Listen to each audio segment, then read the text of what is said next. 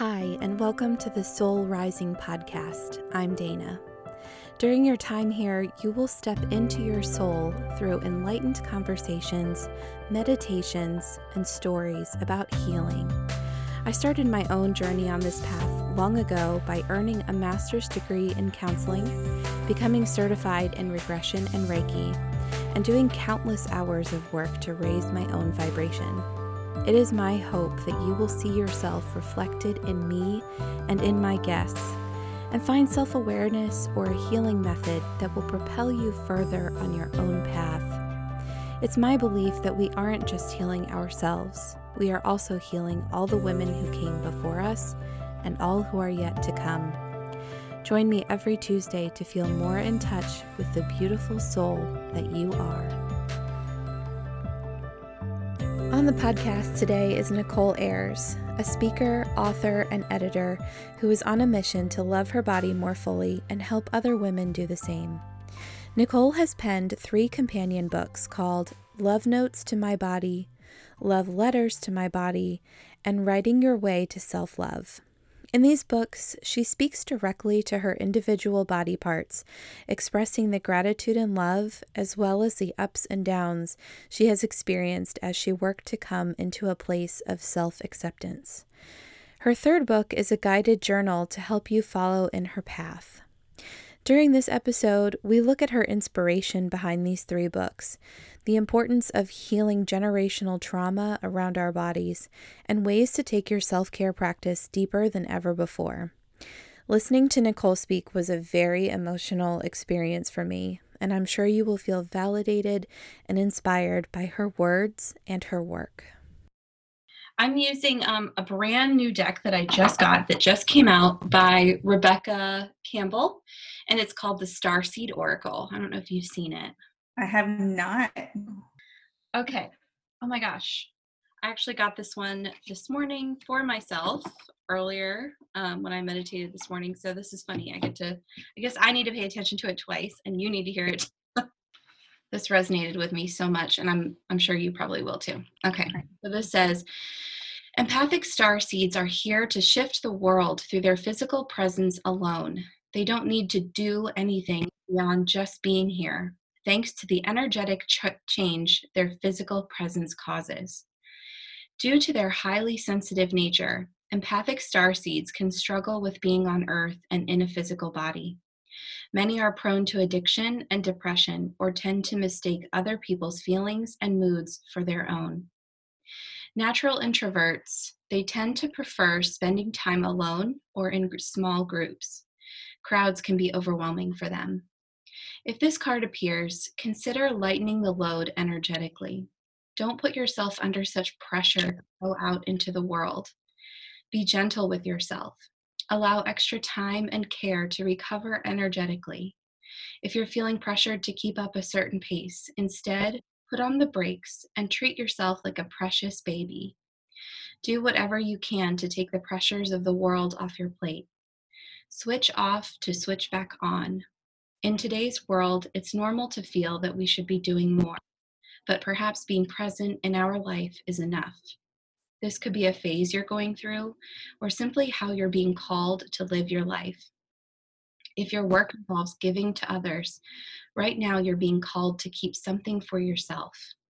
You don't need to transmute it all. It's okay to look after your own growth and healing before feeling you should offer it to the world. Indeed, it's necessary if you want to continue to do so sustainably. That's beautiful. Isn't that beautiful? Yeah. In in perfect timing for this season. Um, where I'm like promoting and feeling like there's so much to do and so many outreach things I, I should, you know, in quotes, be doing and things like that is such a good reminder. Such a good message to just all we have to do is be. That's just all be. we really have to do. Well, and that's part of like what this whole mission is for me is my mentor used this phrase and I adore Elizabeth DiAlto Um, she talks about being a living, breathing permission slip. Mm. Um, and I'm like, yeah, like when she said it, it just, you know, I got chills all over so I was like, yes, that's what I'm trying to do. Like that just really resonated.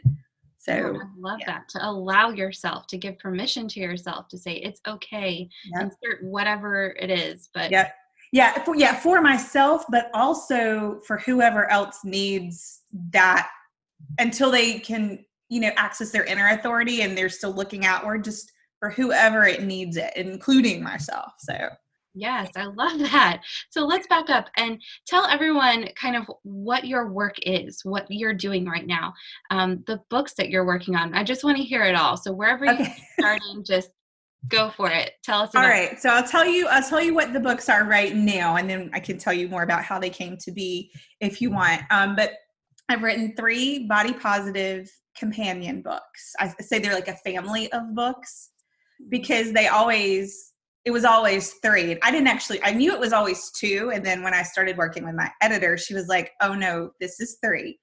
Um, but the first one that came into creation is called Love Notes to My Body. And it just it brings me joy to even think about it. It is whimsical, it is gore, it's illustrated. It's an illustrated book for grown-up women. Mm. Um, and each page is, or each spread, I should say, is a love note to a different body part of mine. And my very talented friend, Micah Gadia, illustrated all of my notes. And that was such a cool partnership because I literally would look at her paintings and be like, Are you walking around in my head? You know, but she would just take what I had written and, and you know, and, and create this gorgeous painting to go along with it. And so that book is just so much fun and truly a celebration of my body and all of her parts and all of my immense gratitude for all of my parts.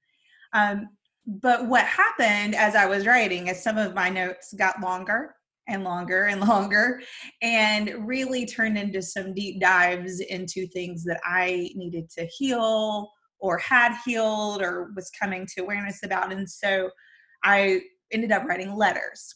And so the second book is called Love Letters to My Body Writing My Way to Self Love. And it's a collection of personal essays. And there are 13, which was not planned. And then I was super excited about afterward um, because I found out how um, special the number 13 is in divine feminine energy and for women. And I was like, of course there were 13. You know, of course there were. Um, but it it it is it is a deeper read. It is I won't um it's a little grittier I think is a good word for it. Um, because I do take some deeper dives into things that have been a struggle all my life that I'm finally saying no more of.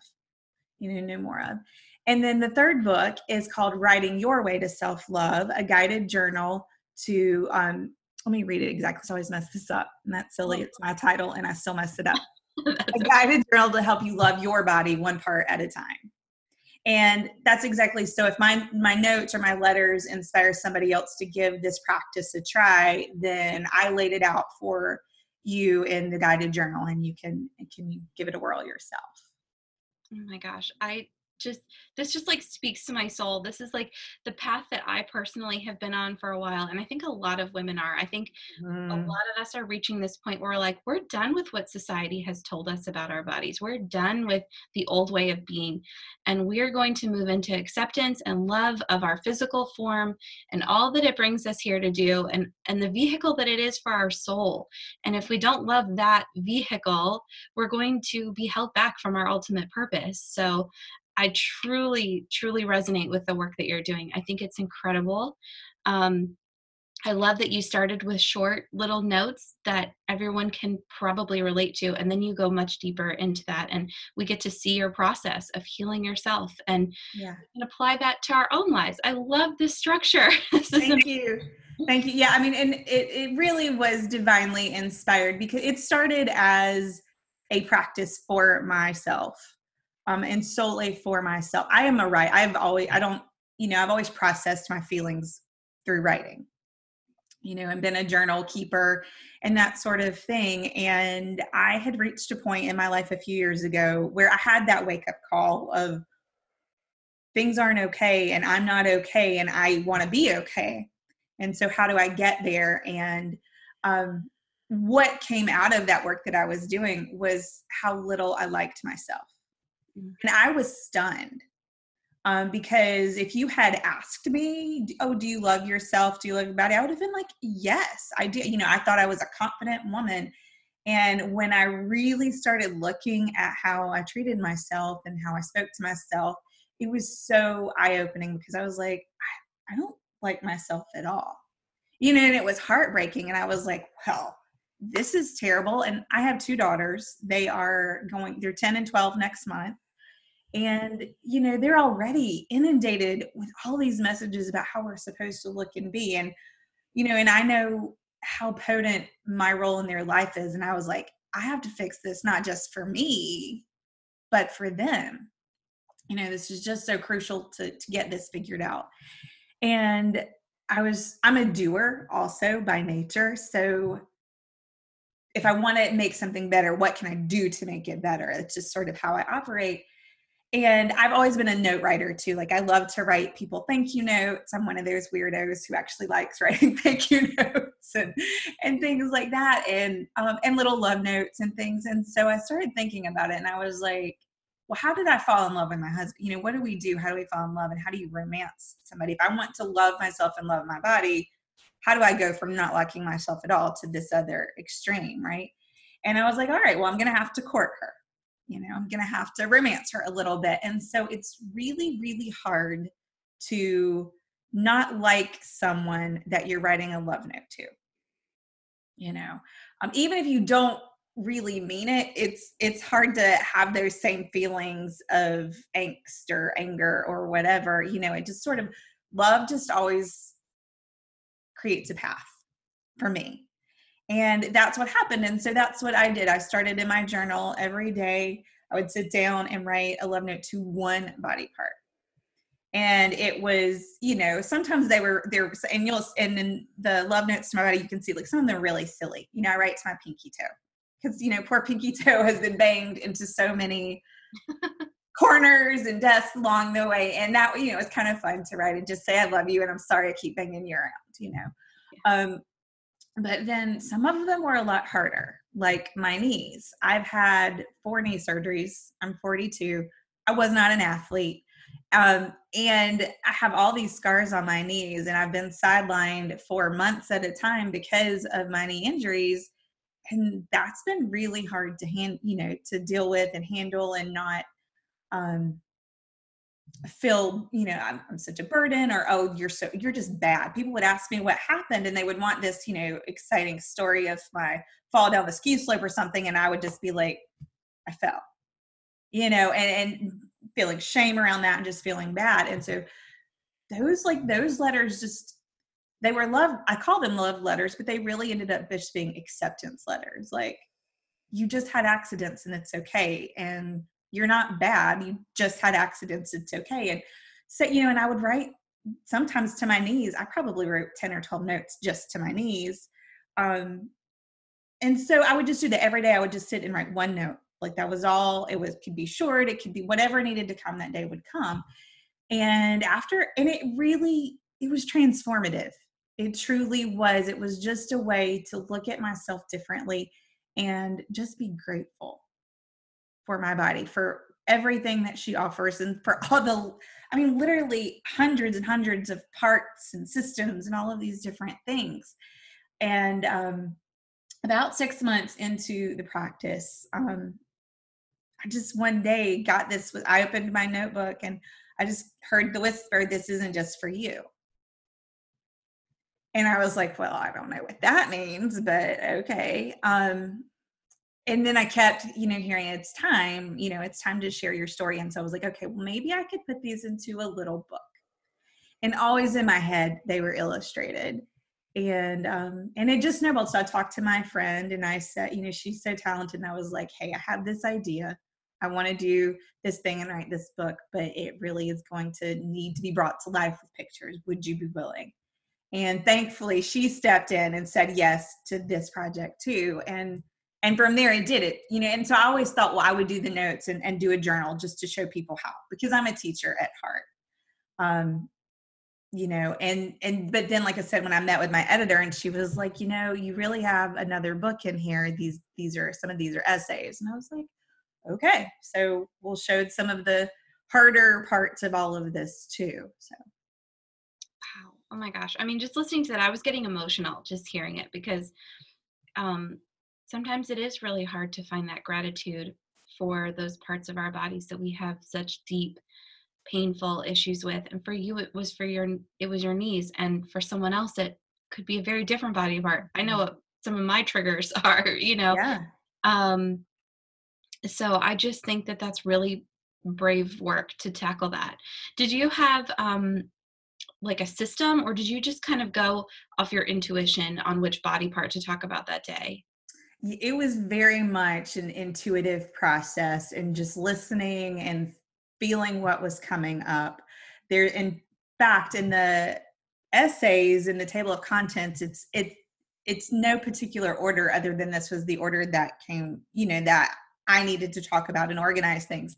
And some of my beta readers who are very, you know, analytical, very A to Z minded were like, this order isn't, you know, isn't the way that I expected to be reading it. They wanted it like head to toe. And I was that's not how it showed up for me. So that's not what I'm giving you. You know, yeah, it was all it's always been a very intuitive process. Um, including the stories that I'm not ready to write. Um, you know, this is so and i talk about this too um, in the essays and the journal is this is a lifelong process you know i have definitely healed a lot of my wounding that i had around my body and traumas that i've had but there are still parts that i'm not ready to come to terms with. And you know i think there's a real shadow side to this work that we think that we have to love our body. And and it has to be this you know magnificent love story that we are so enamored of our bodies um, as the antithesis of hating our bodies. And yeah it absolutely can be that but it also could just be you could be in a place of neutrality and just be at peace and accept what is what it is for what it you know um and so it's such a continuum and it, for me it's a continuum with different parts um you know i mentioned briefly in one of the letters like um, I'm still really pissed off at my cervix. I went into um, preterm labor with my first daughter, and I was on bed rest for like 13 weeks. And then with my second daughter, it was you know highly suggested that I have this procedure to to mitigate not going into preterm labor again, and I did, and that was an extremely traumatic experience. And then the birth of my second daughter was extremely traumatic because I'd had that procedure. So, so I'm just still kind of, and it's been almost 10 years, I'm just still pissed. It's okay. It's okay that I'm still just not there and I'm just letting it be. And when I'm ready to have those conversations with my cervix, I will. You bring that up because I think so often we think that we have to um, we have we have to be some other extreme in order to be so accepting but that's that's not it we don't nec- we're never going to be perfect in these bodies we are No. never going to feel a perfect way and so part of it i think is accepting those emotions around it too like you said accepting that body part accepting the emotion that you feel and saying that's all right Yeah. Well, and I shared um this story on Instagram right around um well a few weeks ago, but it happened at Christmas. My daughter got one of those Polaroid cameras Mhm. And I was trying to figure it out and I hit the button and this extremely unflattering photo rolls out. And my initial reaction, like I felt like that eighth grade girl again Mhm. who had been so embarrassed about her body. And I was like, and my daughter cracked up. She thought it was hilarious because to her it was just a funny picture. And I was like, I immediately was in this shame spiral. Oh my God, I can't believe I look like this. And the cool thing about the work I've been doing is I pretty quickly, you know, caught on to what I was doing. I, you know, I was like, oh, breathe, stop. And then I went into this completely different shame spiral about who am I to be telling people about loving their bodies when I clearly still don't love mine? You know, and so it was such the, and so I, I had, and I had to sit with that for a couple of weeks and then just go, no, this is, this is the work that we're doing. I am going to see photos sometimes and have a knee jerk reaction. I haven't been conditioned for 42 years to look and be a certain way in an ideal and for that to go away after just a couple of years of work right it, it it does you know and and getting myself that grace of there isn't a rush here and this is a lifelong relationship I'm cultivating with my body. Oh my gosh, I love that Instagram post. I I saw it and I think we have all had that moment where yeah. we you know, when you go to take a photo or something and it yeah, it just the camera flips around and you're like, oh my gosh. And it's at the most unflattering angle and it's not what oh. we look like. And it's not even representative of who we are at all, but it triggers something deep mm. within you. Oh my gosh, I related to that so so much. We've all been there. We've all done that. And I want to say that you're brave for doing that because it's in our society that's not something that we would do is post that photo. We would delete it as soon as possible and never want to think about it again. yeah, well, I mean, in that like I literally took it and I hid it in my like my daughter's like I'm going to show everybody and I like grabbed it out of her hand and my purse was like right with me because we were getting ready to walk out the door and I like shoved it in a pocket of my mm. purse. And I, I mean, that was, and I was like, as soon as I can throw this away without anybody seeing me throw it away too, because I just didn't want to, you know, all of it. Yeah. And, and that, and so it was when I was cleaning my purse out again that I was like, okay. And, and I did, I mean, I, I, I journaled about it and I sat with it and, um, I, I really did. And, and going back to being a living, breathing permission slip, I was like, okay, this is a way I can show that this work isn't isn't perfect. It isn't meant to be perfect, and it's meant to be processed. And so that is when I get to places where I feel really afraid of sharing or feeling really vulnerable. That is what I'm always thinking about. Like who it's about my daughters because that's really always they're my they're my guiding light in this work um, but then you know from there of course it extrapolates to my friends and and you know all the women and all the girls and i'm just like all right other people need to hear this too so yeah they they really do. Um i, I just this is generational work it at its mm-hmm. core. I mean mm-hmm. this is this is our daughters this is our future but this is also the past. This is for Absolutely. our mothers our grandmothers. This has been drilled in generationally. It's in our dna it's in our core. This is not just switching simple thinking. I mean this right. is this is ingrained. Um, what has come up for you about that? Oh lots lots and lots um, one um, my, I, I, mentioned Elizabeth DiAlto earlier, my mentor and teacher, and I went to a, a weekend Wild Soul Movement weekend workshop with her, and she has um, an oracle deck, and um, she pulled a card the second morning and she was like, I just got a feeling we needed to do this practice today. And it's called Breaking the Lineage.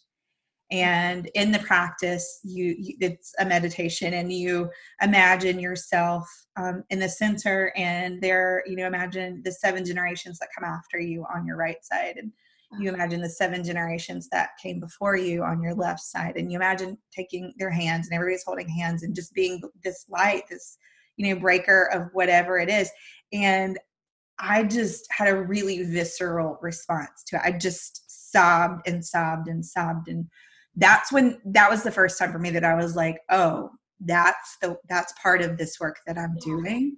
Um and it is. I I know from watching my mother and my grandmother how important appearance has always been in their lives and those lessons that were ingrained in me. And I talk about that um, in one of my actually in a couple of essays it comes up but that idea of just it's perfection. That's that's the line that runs in my family and it's not only perfection in how i look it's perfection in what i say and how my house looks and how my children behave and and you know and everything. And so absolutely i know that this is part of the work that i'm doing and also um, have run into that this work that i'm doing is really hard for those past generations to handle um, and so there's, you know, they're not in the place that I am, and that's okay. And I'm doing this work anyway um, because I do see the changes that it's making in my daughters. Ah, oh, this is like making me emotional. well, there's a letter called Dear Tear Factory because I cry very often. Um, and something that I've been so worried with uh, as I'm starting to spread this message is how do I talk about it without crying? Because I do cry very often about it because it's so tender territory. Um, and I finally just realized, you know what? When I need to cry, I'm just going to cry, and that's all right. So, uh, it just hits everyone just so hard. And I think um, you just witness the women in your life going through this, and um, you don't want anyone to feel this way. No. You don't want your daughters to feel this way. I have a three year old daughter, and I think about her too. And I just, she's so young, and I think about the impact that I have that her life could be totally different. You know, Mm-hmm. she may not even have to go through this at all if I can help her and be a model for her and show her the way. Um, I think that our our future is such a driving force in this right now. Yeah, no, I mean that's I mean, and that's something that I'm trying to be really cognizant of, um, because one of the things I want to do is gather the women, Yeah.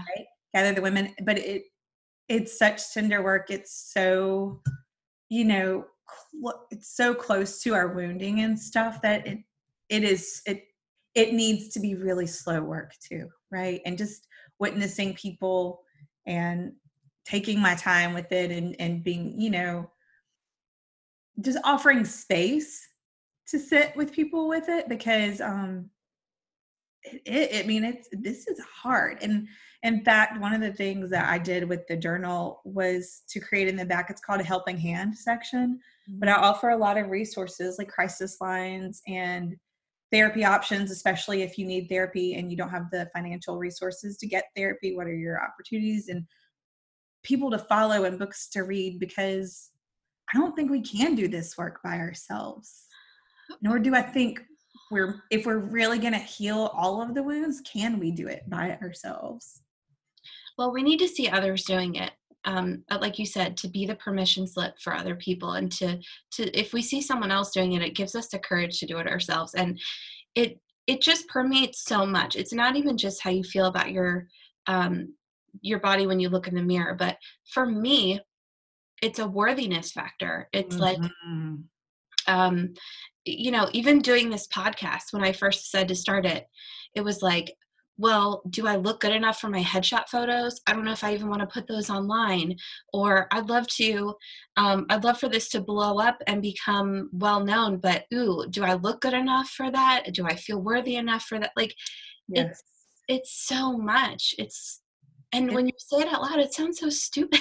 it's like, of course you're worthy for it, you know? Yeah, no, but but we've been taught to think that we're not. Yeah. in a million different little ways from commercials to the ads in Target. My kids laugh at me because I was at Target a few months ago and they have started to expand their um, their range of models, the diversity in the models that they show. And I was walking by the women's section and they had a photo, um, a large size photo of a black woman who was not a skinny mini. And I was pushing my cart and I was looking and I literally almost ran into an employee because I was so enamored of, I was like, like I'm self, I was like, oh my God, Target, way to go. Bam. And I was like run into this poor woman. And they've been making fun of me every time we go into Target since then. But I'm like, it matters. Like this work matters so much. And it crosses, like you said, so many different, it is, it is, it always comes back to me and doing this for me, but it's looking at my worthiness. It's looking at putting my message out into the world. It's looking at how how can I use the gifts that I have to you know be a social justice advocate or whatever it needs? You know it's touching on so many different places for me that it's it's one of the amazing things about the work that that, that kind of avalanche of of power that comes from accepting myself. Um and and i and don't actually had the idea part of this whole body of work stemmed from it had the notion i wanted to write a different book. Um, i was planning to write this book called ripples and i may still write it one day i don't know i'm just trusting um, if that needs to be written it will be but it was all about how one person can make such a difference how one ordinary person can make such a difference and and i got the idea because it was after um, i think the the Lakeland, Florida school shooting, the Marjory Stoneman high school shooting.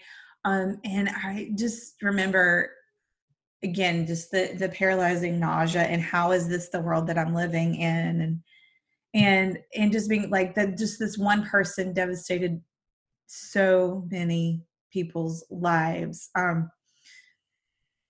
you know and even i didn't know anyone at that high school but just feeling so devastated myself just for all that collective heartbreak.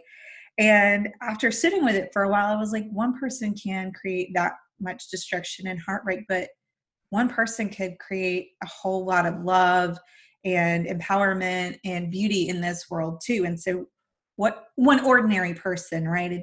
Um, of course we have our celebrities and our influencers who have amazing impacts with their followings and um, that is wonderful but just everyday folks can make these kinds of changes. And the difference is i think we don't see it or always know it. It's like these ripple effects that we have. Um, kind of going back to that generational lineage too you know we have all these ripple effects in everything that we do. And so i wanted to show that to people that look we can all make a really big difference. And um and it's and it's circles of influence. And so it always was it starts with yourself and then your family and then your community and then your whatever and i kept getting stuck on that it starts with yourself part because I was like, we have, I have to be okay with myself before I can really help my family and before I can help my community. And so that was like, I think the first seeds of when I realized I didn't like myself very much at all. Um, but when you start to do this work, um, it is so empowering and I think opens so many doors for us to tell the messages that we've been sent here to tell and and do what we've been sent here to do. Yeah i think a lot of times people think i want to help the world so i need to create a podcast. I have to write a book. I want to be famous. I want to become an influencer or whatever. And i think all those things are great like you said but um, all you really have to do is is love yourself and work on yourself and live your life i mean really if you are a person who lives from a space of love and from heart-centeredness you will change the world without even really having to try yep just yep. being who you are just be who you are um have yeah absolutely like i said and i think that's we get hung up because we don't always see the yeah. effects of our love going out in the world and um, for me that's a really spiritual that's a spiritual thing like i just have to try i just trust that it's it's out there doing what it's supposed to be doing and doing its thing so. Yeah. Um can we go back? I want to ask you about the number 13 yeah. Um and about kind of the divine feminine because i think part of this is that we we don't have to do this alone like you said we working on ourselves and going back to the self is important but doing that work doesn't have to be by yourself. No no no no. Yeah so can you talk about kind of what the number 13 represents for the divine feminine and how that impacts your work? Yeah absolutely. I mean i will tell you what i know. It's not a lot um but I found out, like I said, after I had written the essays and there were 13, and I kind of had this like, oh, there's 13 because here in America, you know, 13 is an unlike it's an, we, we have hotels that don't have 13 floors and stuff, you know. Um, and then very soon after that, I don't even remember where I read it. Um, now I have no idea, but I read about how in um, you know in ancient times, the number 13 was a really magical number for women, and it was during like um, the Inquisition, and then in um, in here in America, like during the witch trials and things like that, that um, it was stamped out. It was a way to go, you know, it went from being a holy sacred number to practitioners of, you know, different spiritual practices, um, which witches, for example, um, to being created. It, it was, like I said here in America, it was, oh, that's an evil number and putting this really evil emphasis so that these wise women, these healer women, were no longer listened to. They were no longer trusted. Um, and that just really pissed me off a little bit. And you know, just, just I hear that stuff and I and just I get a little I get mad. Um, and so then I was like, yeah, there's 13. Um, you know, there's supposed to be so and and that's really all I know. But it was funny when I was sitting down with my publisher um, I mentioned that we, it came up and I mentioned that, and she grew up. Um, she has roots in um, Europe, and she was like, "Yeah," she was like, "In Europe, thirteen is actually still a lucky number." Hmm. And um, Europeans will come to America and think it's hilarious that we don't have the 13th floor in hotels and things like that because it's actually um, lucky for some people in Europe. So I think it also is connected to the moons. I think I've Mhm. heard something about that, that there's like 13 full moons in a year, Yep. you know, and the Right. moon is very representative of the feminine the, Yep. and the intuition. And so, You yeah, stamping that out. yeah, you just made me think of a, poetry book. It's called 13 Moons on Turtle's Back. And Oh, it's a collection of Native American poetry about the different full moons. So I think you're right about that. I think. I, I don't know if it's full moons or new moons, or maybe even both. No, I think it was full because each of the in that book there were 13 poems, and each of them was about a different full moon, okay. um, a different season of full moon, and like a different tribe's take on that full moon. So Okay. Well, then that makes right, sense. yeah, yeah, Yeah. And the moon is also, um, you know, a circle, and that represents the divine feminine in itself that we come together in a circle and we help one another. And um, so, how have you relied on other women to kind of help you with this, um, with healing your body? So that has absolutely been a work in progress for me too. Because one of my wounds has been not to trust other people very much um or see you know i would see friends who had like tight groups of friends and i don't i have lots of friends i'm so blessed and that there's always i can call on somebody to help me but like i don't have this tight circle of friends who are all friends with each other and we go away on retreats and things like that and that's something I'm like oh i'm really craving that um but what i've really started to witness is that that's okay number one it's okay. And also that as i continue to do this work i'm attracting the people in who are wanting to do this work and have these conversations. And so my people are here and celebrating the ones that i already have and also my people are coming. Yeah. um, if that makes sense but um, specifically how have i relied on other people? Um, throughout this work um, like i said my illustrator um, micah has been such an amazing support um create like i you know i just i really we have such a heart connection to this work and this legacy that we're creating. And so being able to share things and lean on her has been wonderful. And then specifically my editor um is tanya gold. She's so brilliant and could see exactly when i needed encouragement and say this work is important. Because in those early days you know i was trusting the nudge that this wasn't for me but i also did a lot of questioning of my worthiness and imposter syndrome and who am i to be writing these books? And and always she was there at the right moment at the right time to say no this is important. This is important. And and, and coaching me through how to to get the message across. And then i had an awesome team of female beta readers and gave me such sage counsel there and my you know my publishing team is is men and women but there's some really fantastic women to lean on there and then um, new friends that I've made, like my you talking about your headshots and things like that. And so my photographer, Cass Bradley and um, Corey Fuel, like they've been a, an amazing, huge part of this process that I didn't even know I needed until I found them. Um, that day was one of the most magical days of my life. And it was a huge hallmark of the work that I've done. Um, you know, because when when you're doing this work and, and really trying to to heal yourself, it's hard to sometimes know how far you've come.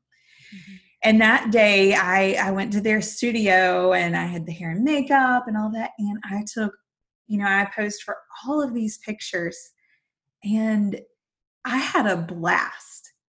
It was so fun and memorable. And not one time did I think about sucking in. Good. And I was wearing like one and, and one of the and I like I got to change outfits and stuff. And one of the dresses I wore was very form fitting.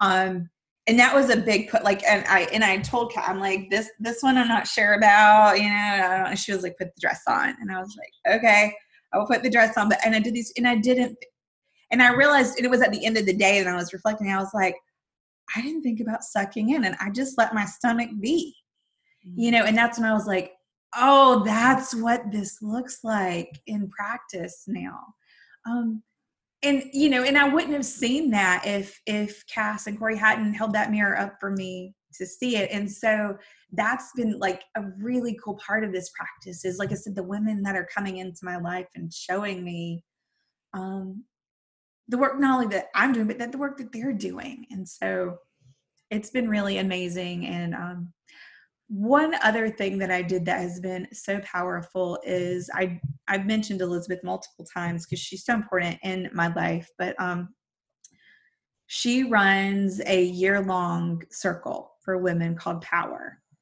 And last year was the first year that it was a year long container. And I was in there with about a hundred other women throughout the year and it's and it's you know it's a virtual circle i mean we you, she does have in person weekend workshops and things like that but um doing just healing work and finding my own empowerment and trusting my own inner authority with a hundred other women doing the same kind of work was a really magical experience too and, and and no one was fixing anybody it was just being witnessed in in that circle so yeah. women are amazing and i am so grateful i know that now because i didn't always know that you mm-hmm. know so yeah i think we've seen each other as um competition in the past you oh know. so much so much now to be able to see one another as um someone who can hold space for you and and encourage you and just give you that space to be who you are without having to do anything else i think it's amazing and um you know, I think part of that is taking care of ourselves and um, allowing ourselves to have those relationships because sometimes mm-hmm. we don't we don't even allow that. Mm-hmm. Um, people might be there and they want to come in, but you you have, for whatever reason have blocks to it. So opening up to that is important. Yeah. Can we talk about some of your um, self care rituals outside of writing notes to your body? Because I think those are that's that is a self-care practice in and oh, itself you know yeah. like we love to talk about self-care being a bubble bath or a manicure or whatever but it self-care is really deep soul work so um obviously the work that you've done has been self-care what else yeah. do you like to do absolutely so i mean it's so part of it is the um like the holy consistency of that practice and it's it's really simple to write a love note but showing up to write a love note every day isn't as simple. Yeah. It is simple and it's also complicated, right? And so just trying to be really consistent with my work. Um, the the main thing that I do is I take a couple of hours every single morning for myself. Mm. And it I used to feel really guilty about taking two, you know, and, and I, it always, you know, I'm like, oh, I won't take as long this morning. And it's always about two hours. And that's just the amount of time that I need. And finally giving myself permission to take that time. And I do, I do a couple of different things and, and I'll rotate in and out different practices, but I will do, um, just some breathing, just some breathing meditation work, you know, just it doesn't necessarily have to be a specific meditation or anything. A lot of times I just sit with just and just breathe mm-hmm. um, and give myself some that room to breathe practice. Um, someone taught me. And then if there's a book that I'm reading that is speaking to the world, like I've been I read a lot of body positive books right now because I want to hear what other people are saying and what they're doing. And so I'll read for a little bit. Um, and then I have a gratitude journal. And so every day I try and write down five things that I'm grateful for. And then I usually close it out with um, like a moving meditation. And so, and that's part of that power program. It's, um, it's, it's a, you know, about 20 minutes long. It's just moving my body. Um, when if I don't do that, then I'll like just put some music on and dance, or I will just go for a walk. And so that is how I set myself for the day most days. And you know, of course, it does. There are days that it like on Tuesday mornings it doesn't happen. I have a standing obligation on Tuesdays, and I can't do all of that and get out the door on time. But most other days, I give myself that time and that space um, to just let my head do what it needs to do, let my heart do what it needs to do, let my body do what it needs to do. That's my big thing, and and and it is being consistent and just showing up for that. Um, and then the other thing that I've done is really, you asked me earlier about trusting my intuition and following. um, the lead on that. And there have been a few things that I needed to like go out and give a whirl. Um, like I kept getting this nudge I wanted to do one of those um, deprivation salt tanks. Um, and so I did. I finally did it. Um, and it was a beautiful experience after the fact. I didn't think it was so fantastic during um, because I kept waiting for, um, like, I thought, like, it would be dark and it would be quiet and I would be held in this water and then the, the heavens would part and Divi, which is my nickname for God, Divi was going to open up and share some divine knowledge with me. Like that's what I was expecting. and it wasn't like that at all. It was just, I really, I think I dozed off. Like it was very quiet and restful. And later I realized like that was the whole thing. Like healing doesn't have to be the parting of the heavens um, it can literally be in the quiet, in the stillness, in the slowness of things. And so later I was so happy to have done something like that, you know, but in the like said in the moment it was a little different. Plus the salt felt kind of the water felt kind of slimy because there was so much salt in it. Oh. Yeah, it was it was the whole thing was very bizarre. Like I'm tempted to do it again just to see what it would be like a second time um, because I had so many expectations around the first one. But it's following nudges like that. Um, and also, um, last year, I, uh, around a specific body part and notes I was writing, had a lot of rage come up. Mm. Um, and I, you know, and that's really hard to transmute for me on my own because I've always been like, oh, I just kind of want to stuff it down. I don't want to say the wrong thing and push people away and whatever. And it was so big and I couldn't hold it. Um, and when I was working with an intuitive healer, and she was like, I just really feel like you need like a padded room to just go like have the tantrum of all tantrums and beat it out. And li- literally the next week, I was getting my hair done and was kind of talking about it with my stylist, and she was like, You know, they have these things called rage rooms now. And I was like, What? You know, and it's just always that divine, right? I was like, What is that? and there is there are literally there's a couple in Charlotte um, area, which is where I live. Um, but it is literally you go and I was in this this small room and it had cinder block walls and they gave me a, a box of breakables of bottles and things and there was a punching bag and a crash test dummy and this big huge thing of tires and there were bats and like golf clubs and things and I had like 45 minutes to blast ragey music and just beat the crap out of stuff and break these glasses. Oh my gosh. It was it was intense and amazing. Um you know, and but and to me like that was part of my self-care was not only knowing that I needed to do some I needed some help, I needed a place to do that and then following the nudges to do it. So um just, I bet that felt so good.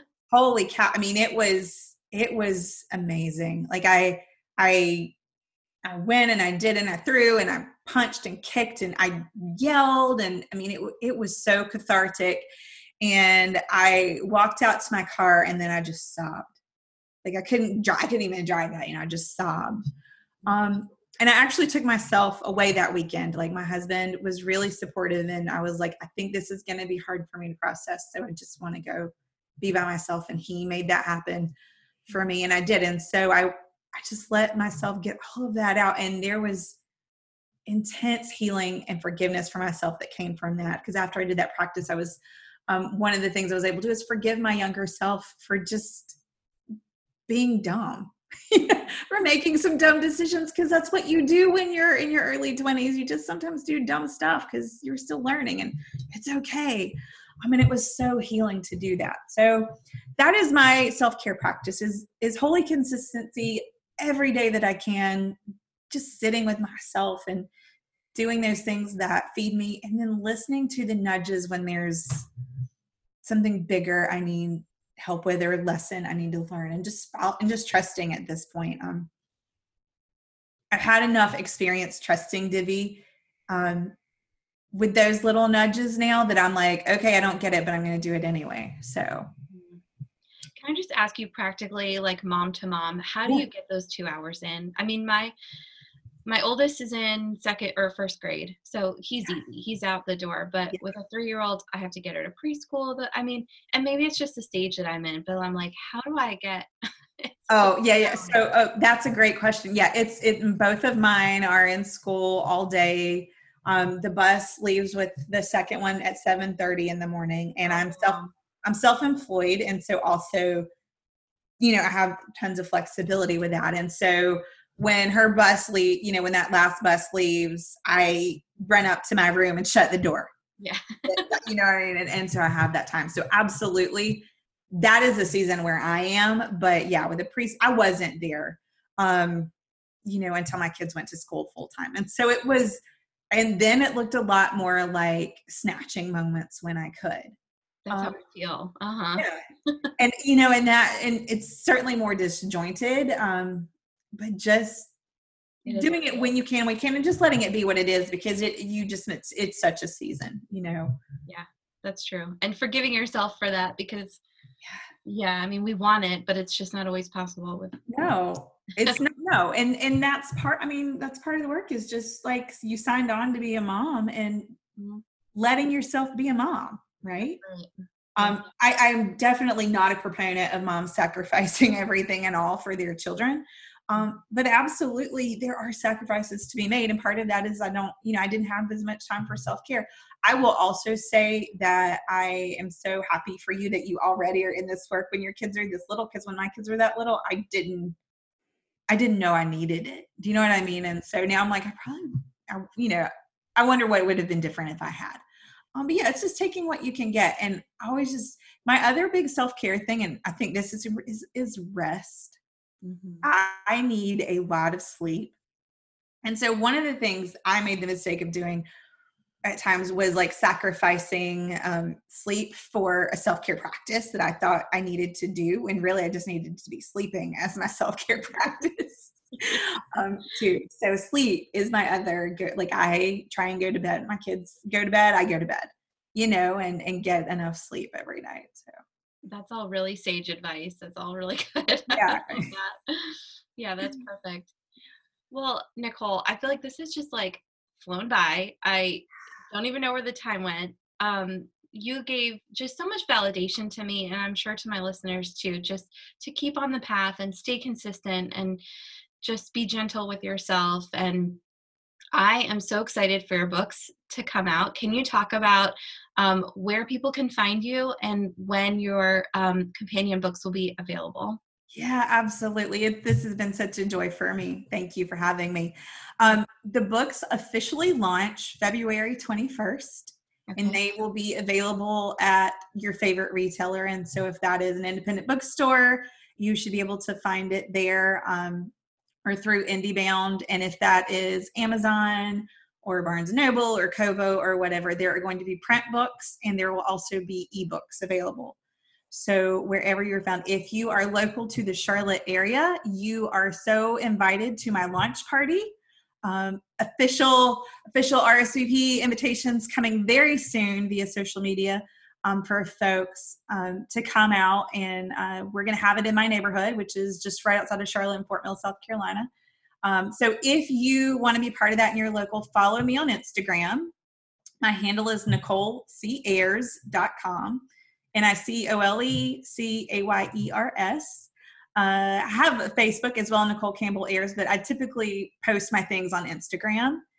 And if you want to be in the know about all the book things and you just want to be witnessed with your own stuff or you want to be sweet talked a little bit, I have a weekly newsletter called Love Notes. And if you go to my website, you can sign up. And every Thursday, I will send you a love note. Uh, and I truly do. I, I talk about you know something short and sweet. I share a love note to a body part, and then I share a, a must listen or a must read or a must view some piece of media that's really inspiring me around body positivity. And so you can sign up there at my website, which is NicoleCayers.com. Awesome. Well, I will put links to your Instagram in the show notes as well as your website. Thank you. Um, I mean, I'm going to go there and sign up for your newsletter. I want that every Thursday. Please, and I always tell like, please be sure, like, check it. Um, it'll ask for a second confirmation, And so check your spam or your promotions. And if you do sign up, you get access immediately to my Love Grooves playlist, which was what I listened to while I was writing. Um, actually, that's another way that I was really held by other people and other women in particular while I was writing is is these songs. So you'll get access to that too. Thank you so much, Nicole. This has been just uh, it's been really validating for me personally on a personal level. So thank you so much for that. You're so welcome. Thank you for having me and letting me talk to you and your listeners. I hope you found information, clarity, or inspiration that you'll take with you today and use in your everyday life. If you enjoy my show, the biggest compliment you could give would be sharing it with your friends, subscribing, rating, and reviewing it on whatever device you use to listen. Visit me at thesoulrisingpodcast.com or at the underscore soul rising podcast on Instagram and Facebook. A huge thank you to Purple Planet for the music used in this episode. See you next time.